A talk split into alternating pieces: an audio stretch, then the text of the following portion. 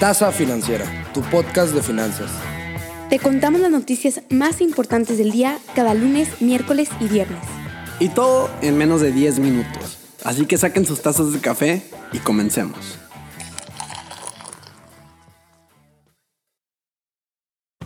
¿Qué onda gente? Muy buenos días. Qué gusto tenerlos de vuelta en esto que es la tasa financiera. Hoy arrancamos la semana con el pie derecho como se debe, siendo hoy un lunes 12 de abril. Aquí les tenemos las noticias más interesantes y relevantes del momento en cuestión de finanzas, economía y negocios. Entonces, espero que de verdad disfruten el capítulo de hoy. Aquí les habla Daniel González y sin más preámbulo, empecemos con la primera noticia del día. Netflix llegó a un acuerdo por dos años con Sony Pictures para los derechos de transmisión de sus películas. La compañía de streaming podrá escoger películas del estudio hechas específicamente para plataformas de streaming. Esto arrancará en 2022. Algunas de las más esperadas y obviamente te van a sonar son Spider-Man y muchas de Marvel.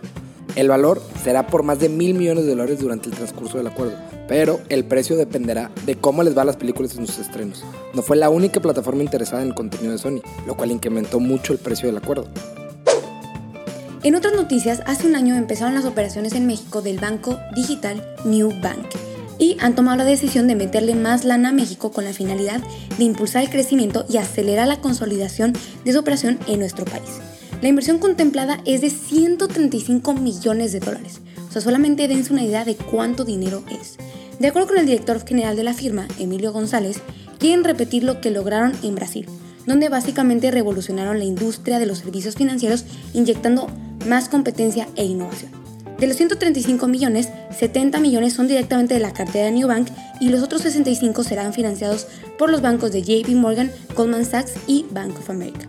Si hablamos de los números generales de nuestros compas de New Bank, en enero de este año recaudaron a nivel global 400 millones de dólares como parte de su serie G.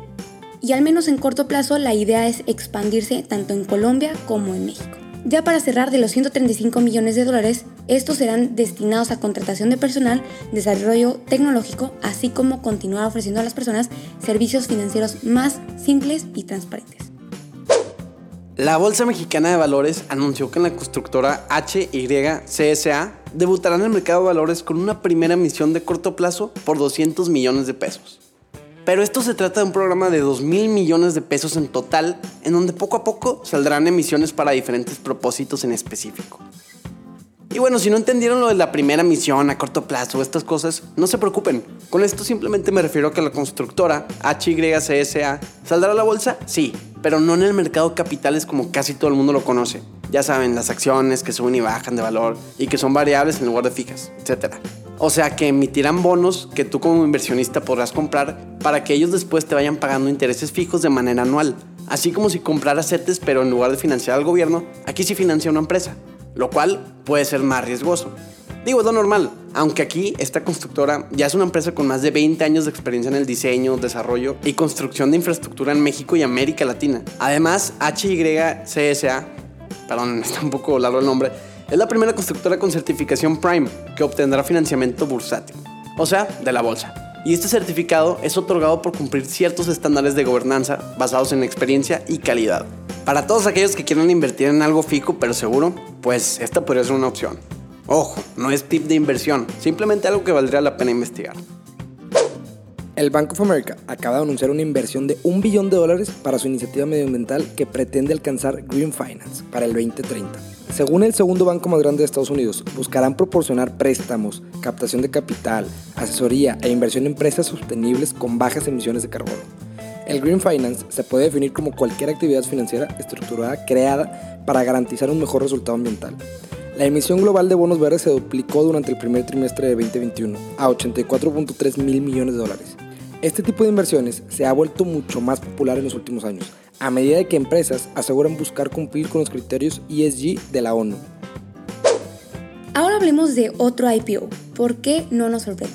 El nuevo IPO que se está sumando por la ventana es el de Impossible Foods. Impossible Foods es una empresa fabricante en Estados Unidos de hamburguesas a base de plantas y se estima que pueda ser valorado en 10 mil millones de dólares o más. Esto equivale a un poco más del doble de lo que valía la compañía en una ronda de financiación privada en el 2020. Básicamente con esto se destaca la creciente demanda de productos cárnicos a base de plantas, impulsándose gracias a las preocupaciones ambientales y éticas entre los consumidores. En fin, La empresa está averiguando si salen a la bolsa durante los siguientes 12 meses así como están o se fusionan a través de la llamada compañía de adquisición de propósitos especiales por sus siglas SPAC. Entonces, esto no es una decisión tan sencilla que se toma en corto, ya que tienen que averiguar cuál es la más óptima. Para el término técnico de SPAC, un SPAC es una empresa cascarón que recauda fondos en un IPO con el objetivo de adquirir una empresa privada. Para la empresa que está adquiriendo, la fusión es una forma alternativa de salir a la bolsa aparte de una IPO. Esta fusión con un SPAC ha surgido como una alternativa muy popular en los últimos meses de una IPO para empresas para buscar salir a la bolsa, ya que tiene menos marco regulatorio y se tiene más certeza sobre la valoración que alcanzará. Pero bueno, a ver qué pasa. Pasemos a la sección de mercados con la información del viernes pasado. En los índices tenemos el Nasdaq que incrementó 0.51% diario, el SP 500 subió también 0.71% diario y el Dow Jones también incrementó 0.89% diario. Los tres incrementaron, que es bueno. En las divisas, el dólar cerró en 20.16 pesos por dólar y el euro en 24 pesos cerrados por euro.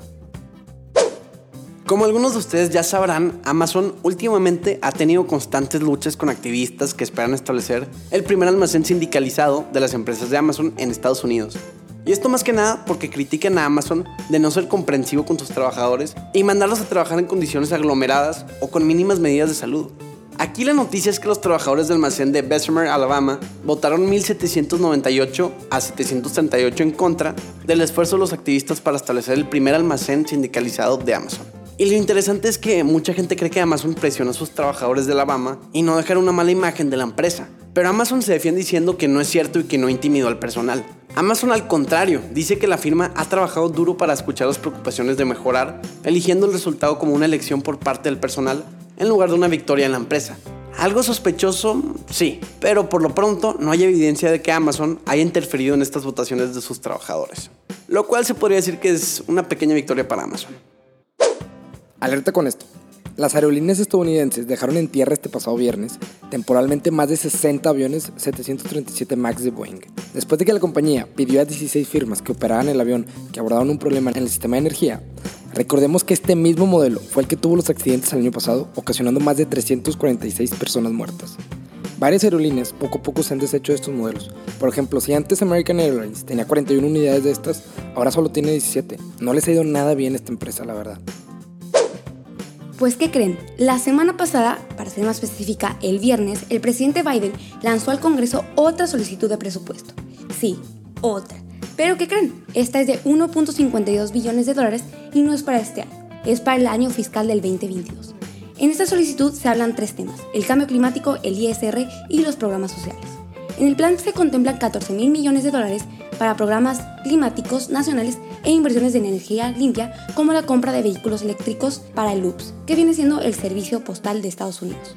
Además, Biden quiere dar al ISR 900 millones para aumentar las auditorías y recuperar 175 mil millones de dólares adicionales de impuestos que están perdidos.